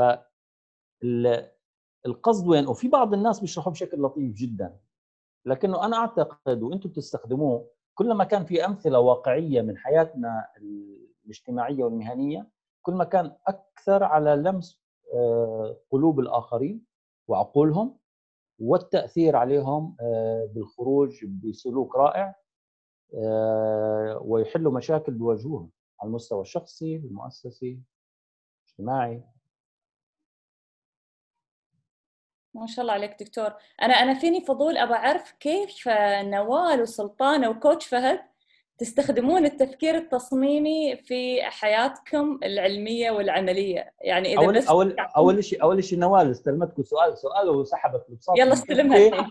صارت تسأل وتعمل حتى الدي جي حتى الدي جي مش عارف بطل يعرف. لا أعرف ليه لأنه أنا لأني كنت باك جراوند ماركتينج فلما كنت عم تحكي عن موضوع. يا سلام يا سلام. المتعاملين يعني هي بشكل عام الستيك هولدرز هني قصدهم مش بس المتعاملين كل ما هو مع معني بالمشكلة صحيح. يعني أو بالتحدي صحيح. اللي أنت عم دايركتلي ولا اندايركتلي صحيح مضبوط. بس أنا الموضوع آه يعني دائما مثل ما قالت ساره عنا فضول إنه طب شو بيختلف عن الكرياتيف بروبلم سولفينج. يعني بس مسألة المنهجية إنك تعمل بروتوتايب ما يكلفك كتير تجربه وبعدين what is doable what can work هذا هو يمكن الفرق. إحنا خلينا بنحكي لذلك أنا كنت حريص من البداية أحكي ابتكار أربطه في ابتكار مم. وفي النهاية أنت بتحكي على حل المشكلات. ما هو الابتكار الخروج بحلول ابتكارية لا مشكلات. مظبوط. نماذج عديدة أنا بحكي لك والله بتشخيص المشكلة ثم شو أسباب المشكلة ثم الخروج بحلول مناسبة ثم المقارنة بين الحلول ثم اختيار الحل. مش زي هيك على حل المشكلات اتخاذ قرار. لكنه هون نحكي شيء له علاقة في الديزاين ثينكينج لأنه وين وين القضية إنه أنت بتطلع في بروتوتايب شيء ملموس هيك من فكرة غير ملموسة لشيء ملموس على أرض الواقع سواء بورقة زي الكانفاس موديل حكيت عنه أنا وبشرحه. أنا خايف أورط نفسي أحكي يوم من الأيام ممكن أشرح الكانفاس موديل بس يا رب ما توافق مرة من المرات. كانفاس موديل أشرحه بورقة بسيطة كلنا شايفينها حولنا الفكرة على ورقة مشروع إذا نستطيع الخروج. فهي في تعدد منهجيات عديدة يعني حتى التخصص كل حدا فيكم. يعني مثلا بدنا نيجي نحكي في الماركتينج وقبل بدك تعملي اناليسيز للانفايرمنت بتروح على بورتر فايف فورسز بتروح على ريسك بيست اناليسيز بتروح على سوات اناليسيز ادوات على شو اللي بيناسبك اكثر استخدميه. يعني مش شرط دائما سوات اناليسيز تحديدا بحب بورتر فايف فورسز يعني والاتراكتنس تبع الماركت او اذا مدى الماركت جذاب بدنا ناخذ فيه او لا مثلا. صحيح صحيح. ساره برد لك على سؤالك. ساره انا لما بعطي تريننج أول شيء بسأل حالي what is the topic يلي أنا عم بعطيه who is the audience what are their expectations هيدي كلها بال what is تمام. بعدين what if بعد بفكر هون طب شو فيني أعمل شيء خارج من الصندوق out of the box how can I stand out as a trainer. شو الطريقة يلي إذا مثلا دخلت فيها polls أو دخلت فيها مثلا Mentimeter أو دخلت فيها قصص هلأ على الزوم هذه كلها وات اف يلي هي انت تطلعي من الصندوق. وات واو اكيد انت بدك تتركي بصمه يعني مثل ما عم اقول لك بدك تبهري. على سيره الواو كان جيف بيزوس تبع امازون كان بكل اجتماع بحط كرسي فاضي للموظفين. ليه بحط كرسي فاضي بتقولي؟ لأنه بده دايماً يتخيل أنه العميل موجود بالاجتماع. فأي حل أو أي سولوشن جيف بيزوس يعني عبقري بزنس مان عبقري أي حل بيطلعوا فيه حتى ما يشطحوا كتير بخيالهم مثل ما بقولوا أو يطلعوا كتير بالخيال يضلون يفكروا أنه literally speaking حاطين كرسي فاضي أنه put yourself in the customer shoes ضع نفسك مكان المتعامل. حيعجبه هيدا الحل هيعجبه هيدا السولوشن اللي حتطلع فيه أمازون ولا it's not workable it's not doable it's, it does not add value ما بيعطي إضافة أو قيمة مضافة. فدائما what wows بدك تكوني مبدعة بس إنه بنفس الوقت خلي رجليك على الأرض شوي مثل ما قال الدكتور وجدي إنه تكون شيء عملي شيء قابل للتطبيق. عرفتي كيف؟ وآخر شيء اللي هي what works اللي هي جزء منها what wow what works. يعني أوقات كتير بتتمنى إنك تعملي يعني مثل ما هلا عم بقول دكتور وجدي ديزاين ثينكينج بينعطى بمدة كتير طويلة يعني لأنه بيعطون بروجكت بعتقد صححني إذا غلطاني دكتور وجدي، وبيطبقوه بآخر فترة التدريب. عرفت علي؟ يعني بيكونوا طلعوا بالايديا جنريشن. انا انا بروجكت اللي بيشتغلوا عليه في التدريب، هذا مشروع حقيقي بيشتغلوا عليه، مش انه خيالي. صح. ومعلش خليني في شغله هون، انا اسف قطعتك. ايه اتفضل. لكنه نقطه مهمه قبل ما انساها، انه اعرفوا هون في الوات از والوات اف في اعداء للابتكار. راح يكرهوكم حالكم. هاي نقطه انتبهوا لها، اللي هم مش شايفين اللي انتم شايفينه. زي ما حكت اختنا ساره مره لما بيسالوها قريبين منها، رايحه وجايه ومشاوير وضربه درب ومش عارف وين وصارفه قصه، يعني طبعا هذا يعني لحالها قصه مرهقه. طيب بس بهيدي المرحله دكتور بعتقد ممنوع نشيل الافكار مهما كانت مجنونه. بهيدي المرحله تاعيت البرين ستورمينج والعصف الذهني، بس انت حط الافكار، ممنوع تكون يعني. ما هو مين اللي معاكي؟ بالعكس انا كمان إذا عندك حدا بخالفك وأمامك هيطلع لك وين في مشاكل، هذا ميزة. بس هل هتعرف تديري هاي العلاقة؟ هل هتعرف ما يحبطوكي؟ هل من خلال كلام ممكن وجهوك إلى جزئية معينة؟ هل نتقبل النقد بصدر رحب على أساس نوصل لحل؟ لأنه كلها مرحلة. يعني أنا عجبني شيء هذاك اليوم جميل جدا، بين المقارنة بين الحياة والبازل، يعني الأحجية. أنتوا بتعرفوا هذا الكلام، هما الاثنين بدك تحطي قطع على بعض عشان تمري وتخلق الصوره النهائيه.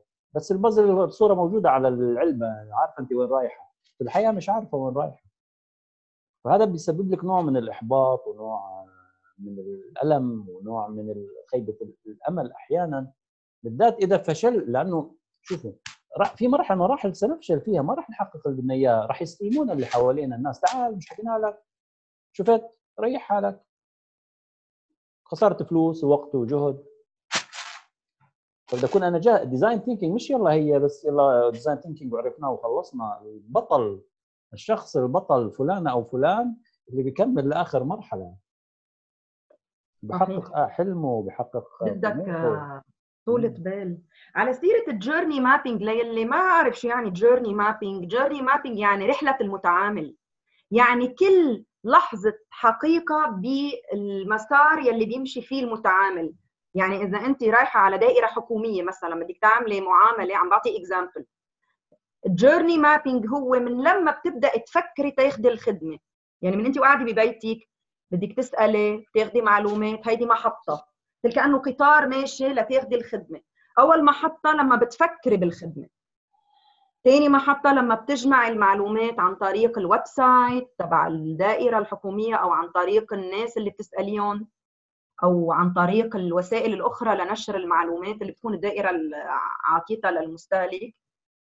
ثالث محطة لما بتروحي فعلياً أنت على المكان لتاخدي هالسيرفيس، سواء كنت عم تاخدي خدمة حكومية أو كنت عم تشتري تي في لبيتك، يعني رحتي على المكان يلي عارض فيه المنتج. رابع محطة وهكذا. هيدي هي اسمها journey mapping. It's like you are drawing a map أو خريطة للجيرني تبعك، من لما أخذت يعني كنت عم تفكري إنه تاخدي الخدمة إلى غاية ما تحصلي عليها للخدمة أو للمنتج. تمام، خليني أنا أعلق على هالجزئية. نوال نسمع أخونا القائد, القائد الصامت فهد، ما سمعنا منه شيء.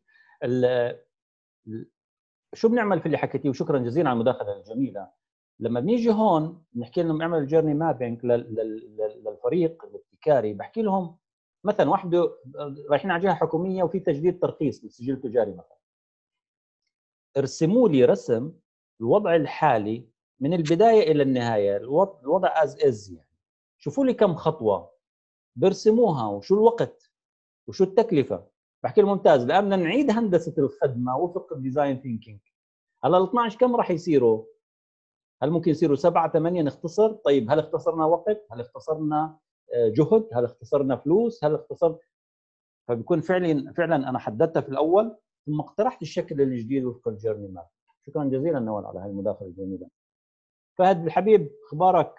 الحمد لله. انا ولا وين؟ لا بانتظاركم، انا الدي جي اليوم، اليوم مسلم الميكروفون لكم. ولا ولا سؤال حتى ولا شيء؟ لا لا والله. شوف انا عندي سؤال، انا عموما عندي وايد اسئله. آه الديزاين ثينكينج هل هي منهجية أم هي سلة تحتوي على عدة أمور أم هي أداة؟ منهجية فيها العديد من الأدوات، والأدوات تكون جاية معاها يعني تشتري آه العشر, معاها العشر, مع... العشر أدوات هاي جواها بدونها. هاي مراحل ولا أدوات؟ أدوات جوا المراحل. أدوات جوا المراحل آه يعني يعني مثلا أداة عشرة بتقدرش تستخدمها قبل ثلاثة. انزين الحين هالأدوات كل مرحلة يعني حتى الأدوات أنت شايف الرسمة هون يعني الأداة رقم أربعة شوف وين مكانها إيه. في مرحلة زمنية معينة. انزين هذه هذه شيء الحين هل الأدوات هاي تكون جاية مع الديزاين ثينكينج؟ يعني هل في أداة خاصة فقط في الديزاين ثينكينج أم يمكن استخدام أي أدوات أخرى؟ ما... مثال أعطيك أعطيك مثال، مثلا أنت بدك تجمع بيانات حلو؟ اها هلا أنا بحكي لك عندك أدوات عديدة لجمع البيانات، في استبيان، في انترفيو، في مثلا فوكس جروب، هلا كواليتيتيف وكوانتيتيف كمي ونوعي. اها او كيفي. هلا انت حر، انت ادرى في الفئه المستهدفه كيف بدك تجمع كيف، بس انا كل ما جمعت من مصادر مختلفه وعملت مقارنات كل ما كان افضل. اوكي ففي شيء انت ممكن تستخدم يعني مثلا في جروب بيجي بيحكي انا استخدمت الكويشنير مع الانترفيوز، في حدا حكى لك لا انا استخدمت الكويشنير مع فوكس جروب، في حدا حكى اوبزرفيشن بس ملاحظات انا رحت، لانه في بيانات هارد وسوفت كمان. الهارد انت بتروح تشوف اشياء معينه ملموسه، بس السوفت لما تيجي تحكي على الاتيتيود البيهيفير هذا كيف بدك تشوفه غير في ملاحظه انترفيو في طريقه معينه سيموليشن مثلا شيء. زين يعني يعني ممكن نسميها بعد يعني هي منهجيه زائد ان هي قالب، يعني تكون هو قالب جاهز بس انت تعبي فيها الامور بناء على الادوات او المحيط اللي هلا ممكن. شوف يعني انا بالذات في الترجمه من انجليزي لعربي ممكن حد يقول لك والله ديزاين ثينكينج ابروتش، ديزاين ثينكينج ميثودولوجي، ديزاين ثينكينج مش عارف ايه. هلا يعني يعني يعني خليني احكي انه انا بعتبرها شخصيا هي منهجيه داخل الابتكار، منهجيه للخروج بحلول ابتكاريه لحل مشكله معينه. اوكي تمام، بداخلها ادوات مختلفه وطرق مختلفه. حلو من... بالذات منهجيه تنتقل فيها من مرحله الى مرحله، لا تستطيع انك تروح على وات اف بدون وات از في الاول اصلا. زين دكتور السبب اللي سالت السؤال لان عاده احنا متعودين اذا في منهجيه تطرح تطرح معاها الباقه الكامله، الباكج كامل من ادواتها من مراحلها من طرقها من يعني حتى التولز نفسها تستخدم خاصه لهذه مثلا المنهجيه معينه.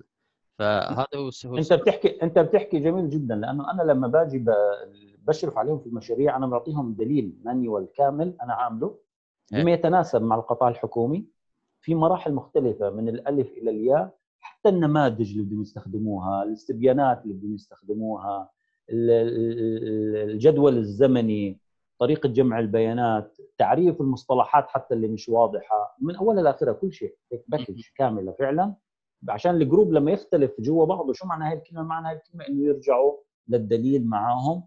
أيوة. آه وكمان نماذج من أو كيسز من سابقة على أساس ممكن يفيدوهم، كيفية ربطها مثلا مع استراتيجيات المؤسسة، استراتيجيات الحكومة، عفوا أهداف الحكومة، أهداف التنمية المستدامة مثلا، يعني كثير شغلات. زين دكتور على سيرة, على سيرة الحكومة، هلأ شفتوا التغييرات اللي صارت عندكم بالإمارات بدمج الوزارات؟ This is complete ابتكار على فكرة. This is an example على فكرة إنك ترجع تصيغي أو تدمجي لحكومة مرنة أكثر بظروف التغيرات السريعة. I think this is using design thinking methodology. يعني عم يستخدموا كمان visualization بالأول، تخيلوا كان عندهم رؤية لل لل للstructure كيف ممكن يكون أي وزارات فينا ندمجهم ببعضهم حتى يصير القرار أسرع، حتى تصير قادرة تاخدي action أسرع. فأنا ما بعرف والله. يمكن أعرف. أنا يمكن أنا تعليقا تعليقا مهنيا يمكن أنا أنا عاصرت هاي الفترة من ألفين وسبعة الشيخ محمد بن راشد لما مسك رئيس مجلس الوزراء، وكان في الخلوات بدأت من نظام الخلوة الوزارية، وهذا كان جميل، وهذا اشتغلوا على ديزاين ثينكينج. كمان نماذج الابتكار طبقت بشكل عملي اكثر، ما بعرف صححوا لي خساره فهد، ب ألفين وخمسة عشر اعتقد لما بدات المختبرات الابتكار، حتى على مختبر ابتكار رياضي، وهذا كان شيء يعني جميل لاول مره يطرح في المنطقه. أه لكنه دائما دائما انا ما بجاملكم والله، بس دائما لما بحكي في البحرين وبحكي في اماكن مختلفه بحكي على دائما نموذج الامارات في انه المرونه، وكيف موضوع الديزاين ثينكينج شغال بشكل غير غير طبيعي. حتى في في مراحل معينه كان موضوع المسابقات والافكار الابتكاريه من الجمهور، كيف يزود الحكومه بالافكار والحكومه تاخذ منها، وكان يعطوهم يعني مكافات او خلينا نحكي يعني ثناء على هاي الافكار. فهي مش جديده اختي نوال، انا بحكي لك اياها يعني مش جديده، هي يعني مره عملوا بلاتفورم للعصف الذهني يعني الشيخ آه. راشد عمل منصه بس تتقدم آه. افكار. لا انا يعني انا انا بقصد على دمج انا بقصد على دمج الوزارات او اعاده صياغتها بشكل مختلف، من وزاره الى مجلس الى هيئه الى، هي للتعامل مع مرحله، مش مش مش قضيه انه والله غير وخلص مثلا. وكمان عم بيحولوا جزء كبير هلا من المراكز الحكوميه لكول سنترز، سمعت بهالشيء؟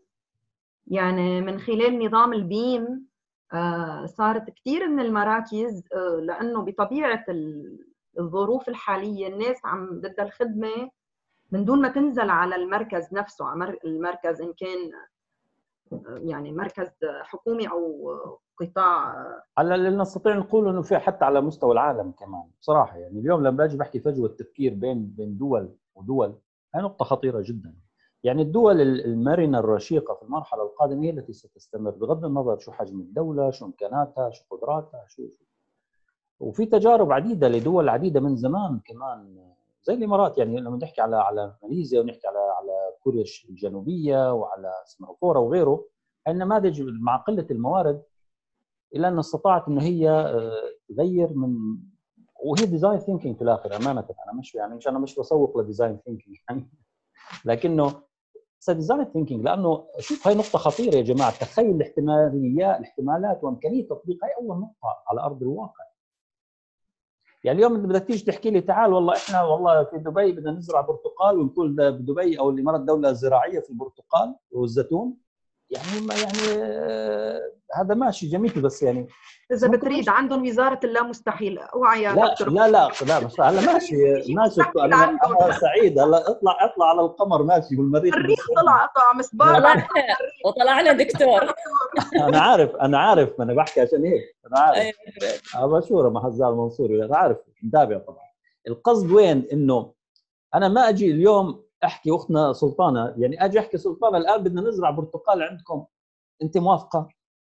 انا يا ريت يكون في برتقال ينزرع، بس انا بحكي البيئه بدها تكون حاضنه للموضوع، هذا القصد. يعني انه انا ما اقصد هاي، هذا اللي انا بحكي فيه يعني, يعني دكتور كان تطبيقه على ارض الواقع يعني بالضبط. يعني سامحني دكتور يعني اقاطعك، في وضع الكورونا لما قررت قررت الوزارة عندنا وزارة التربية والتعليم أن يكملون التعليم من البيت، تكلم الشيخ محمد بن راشد وقال كل التعب اللي تعبناه في العشر سنين الماضية لما دخلنا الآيباد المدارس والتكنولوجيا والأبليكيشنز، اليوم نجني ثمار التعب هذا كله، لأنه فعلاً صار في نفس ما أنت قلت بالضبط دكتور. تخيل لو في احتماليات لا سمح الله صار ولا العصر كيف بيكون، وهل ممكن تطبيق هؤلاء؟ واشتغلوا عليه يعني اشتغلوا عليه من صحيح. من البدايه صحيح. من دايما. يعني انا ربنا يمكن شويه ربنا يسر لي اعاصر هاي المرحله في ألفين وسبعة الى الان، يمكن ألفين وسبعة انتم كلكم لسه صغار يعني مش نكبركم بالعمر، مع وزاره التربيه والتعليم في الامارات والتعليم العالي. يعني ربنا يسر لي ان انا ادرب يمكن اغلب الموظفين في التربيه والتعليم والتعليم العالي في الامارات تحديدا كمان، وكنت شايف كيف التطوير وكيف بيشتغلوا وكيف بيعملوا. وحتى لما تحولت في مجالس تعليم، وانتم تعرفوا يعني كانت وزاره التربيه وزاره، بعدين صار في مجالس للتعليم في ابو ظبي ودبي. عموما اللي انا بدي عشان ما حدا يعتقد انه هذا الموضوع فقط حكومات، على المستوى الفردي مستوى الفردي نستطيع ان احنا نشتغل ديزاين ثينكينج.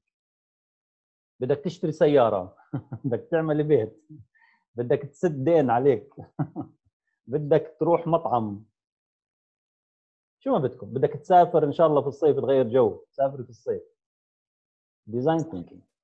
كل شيء ما شو ما اخطر على بالكم. هلا وهذا يعني خليني احكي كله قائم، ركزوا معي، قائم على اسئله، قائم على معلومات حقيقيه دقيقه، وليس على على سلم المعتقدات اللي انتم عارفينه. اقعد اتخيل شيء في راسي وابدا احط قصص واطلع السلم الى انا في الاخر صرت يعني في عالم اخر او غرد خارج السرب. وهذا بتعمل الحكومات احيانا، بعض الحكومات في التغريد خارج السرب، وبعض المؤسسات حكوميه وخاصه ومجتمع مدني وافراد.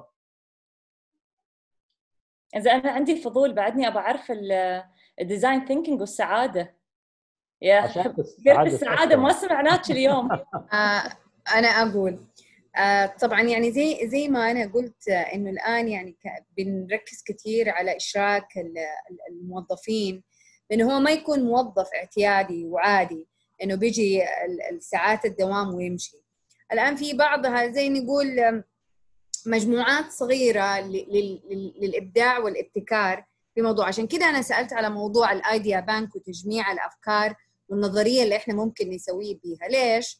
لانه واحده من اهداف انه نخلي الموظفين اكثر ارتباط بالعمل، ان هم يكونوا جزء بيحققوا اهدافهم الشخصيه، وبالتالي بعد كده انهم يحققوا اهداف المنشاه او او القطاع.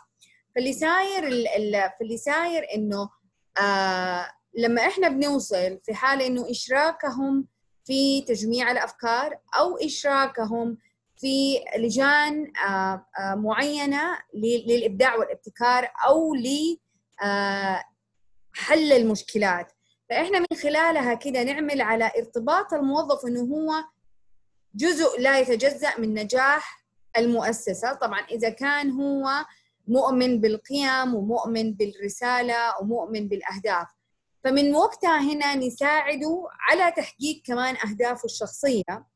وانا يعني يعني يعني دائما يعني انا بشوف حكايه الديزاين ثينكينج بيشتغلوا اللي هم اداره المشاريع او او, أو الخطط، هم بيشتغلوا فبدونا هي بدونا بعض المواد او بعض التولز كيف بنخلي الموظف اكثر ارتباطا عن طريق مبادرته. يعني مثلا احنا عندنا مجموعات في في القطاع اللي انا بكون فيه انه بننشأهم على عندنا مجموعه اللي هو كيف نعمل على عندنا مشكله مثلا بالاتش ار، بناخذها وبنحللها وبعد كده بنوجد لها احنا حلول. يعني ما مو دائما صاحب القرار بيكون يعني رئيس الموارد البشريه مثلا، لكن بنجلس حوالي بناخذها كل شهر ونص، بنجلس على حل المشكله. مثلا ليه تاخير لمشاريع تسليمها؟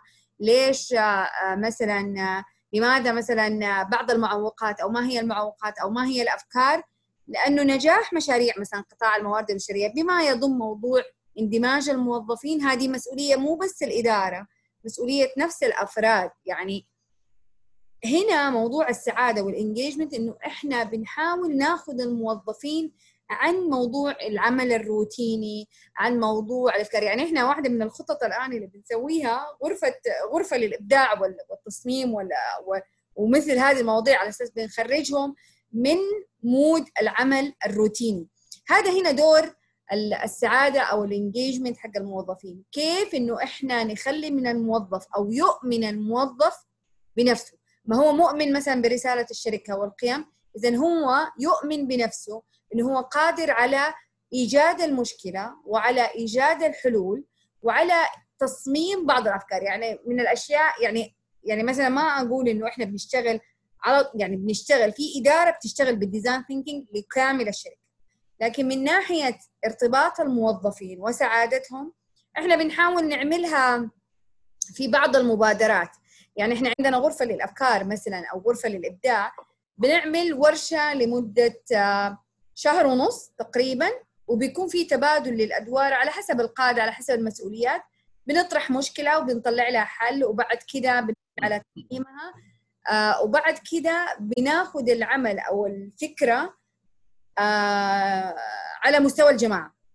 يعني ما ما بيكون على الآن مثلا ما هو أكتبيت على موضوع الفرد، لكن على مستوى الفريق بنعمل على إيجاد فكرة إبداعية من مشكلة موجودة، سواء كانت مشكلة في شؤون الموظفين أو مشكلة في التأخير حق الاستجابة للطلبات. فالهدف الأساسي من الديزاين ثينكينج للسعادة أو لارتباط الموظف إنه نش... إنه نعمل على إخراجه مثلا من اليوم الروتيني، ارتباطه بالشركة أكثر وإنه هو جزء لا يتجزأ من المكان، نعمل على تحقيق أهدافه، نعمل على تطوير أهدافه الشخصية قبل أهدافه في العم... في العمل. فمن هنا إحنا بنستفيد إنه بنخليه أكثر ارتباطاً أو إنه هو أكثر سماع للصوت. يعني أنا بعض الموظفين الغير مندمجين بيحسوا إنه قرارات الإدارة لحالها، إحنا ما إحنا موجودين، إحنا ما إحنا على الساحة، هم في عالم وإحنا في عالم آخر. فبهذه الديزاين ثينكينج أو تفعيل الديزاين ثينكينج بيؤدي للموظفين إلى ارتباط. يعني هو في علاقة طردية، إحنا بنقول كل ما كان في إشراك للموظفين كل ما كان ارتباط الموظفين أكثر. بس أنا عندي سؤال لدكتور وجدي، مستقبل الديزاين ثينكينج هو لسه إلى الآن يعني زي ما أقول لك ما هو مفعل مثلا في القطاعات، يعني في بس بيشتغلوا عليه المشاريع الخاصة، بيشتغلوا عليه كده، لكن ما هو معمم على على الشركات. إيش المعوقات لتفعيله؟ يعني أنا الآن أبخلي الديزاين ثينكينج عندي في إدارة الموارد البشرية، لكن في معوقات بتصادف أو الناس لسه ما تدرك، فإيش مستقبله في الفترة القريبة أو كيف يتم تفعيله بالصورة المطلوبة؟ لأنه إلى الآن لم يفعل. يعني زي موضوع السعادة لما طلع بعض الأحيان إلى الآن ناس ما هي مقتنعة أو ما هي عارفة كيف نحافظ على وجود هذه الفكرة الجديدة في المستقبل القريب.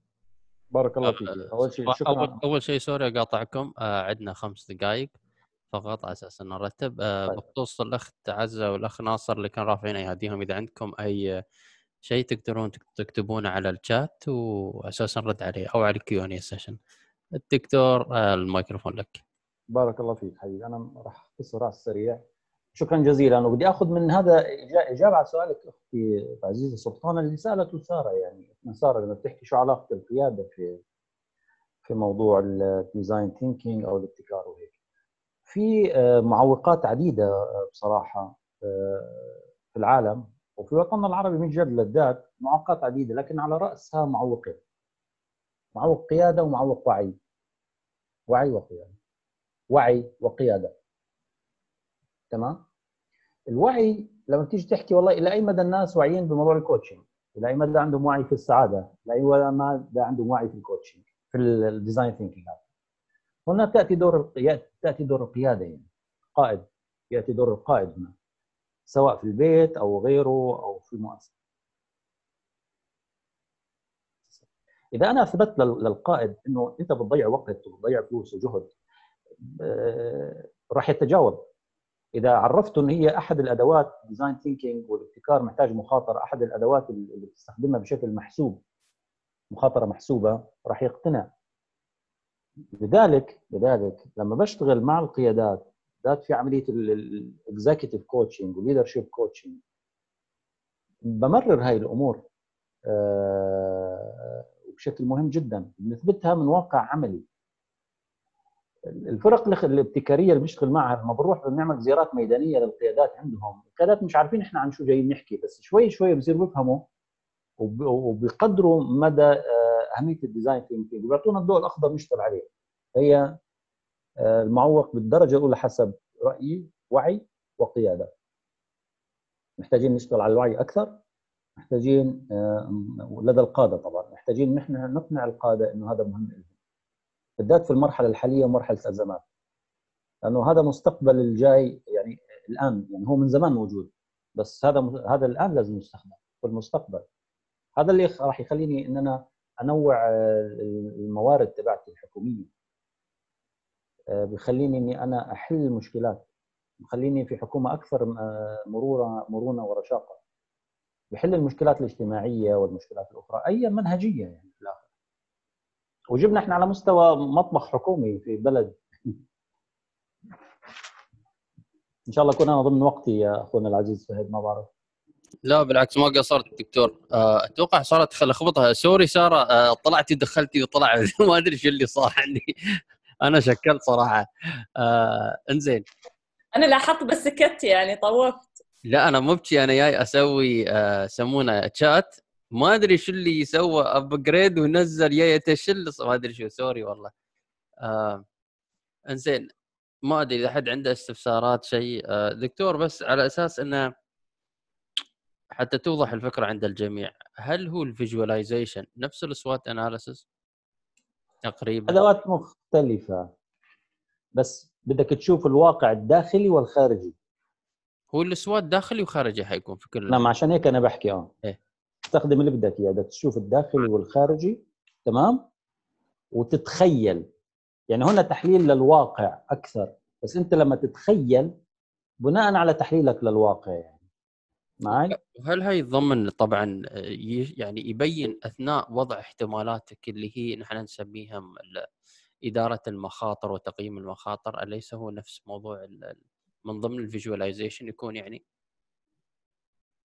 ومن ضمن المنهجيه كلها تاعت الديزاين ثينكينج اداره المخاطر مهمه، لانه انت ممكن تخسر فلوس وتخسر وقت وتخسر جهد، بس في اي مرحله تكون اكثر يعني؟ هل هي يعني يعني انا ما ادري، انا استنتجت في مرحله اتفضل اسال اسال ممكن اكون غلطان، يعني انا ممكن اكون غلطان فيه او ممكن مره ركزت اعدل، بس لاحظت ان الفيجواليزيشن هي عباره عن او تقييم الذاتي يعني اللي هي السوات اناليسيس، الريسك مانجمنت ايفالويشن، والار او اي.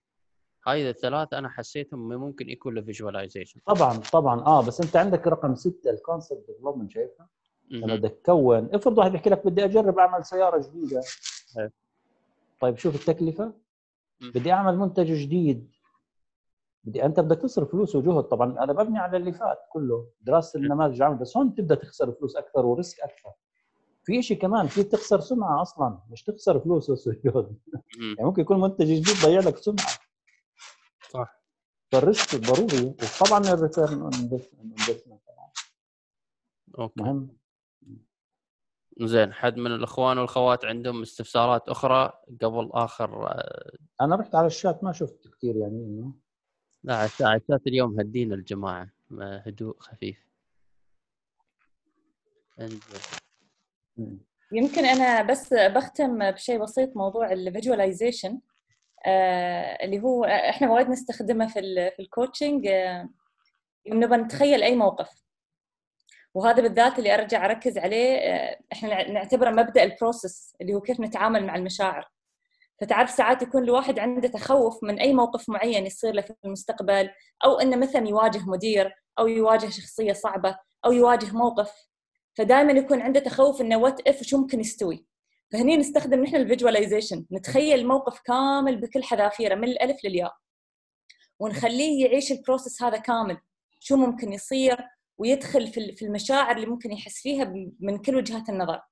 ف فديزاين ثينكينج أنا أشوفه وايد يعني مرتبط ارتباط كبير بالفيجواليزيشن، لأن أنت عشان تتخيل أصلاً الموقف، عشان توصل للنتيجة هذه لابد أنك أنت بروحك تفكر وتخطط بينك وبين نفسك، وتبدا تتخيل الموقف كامل.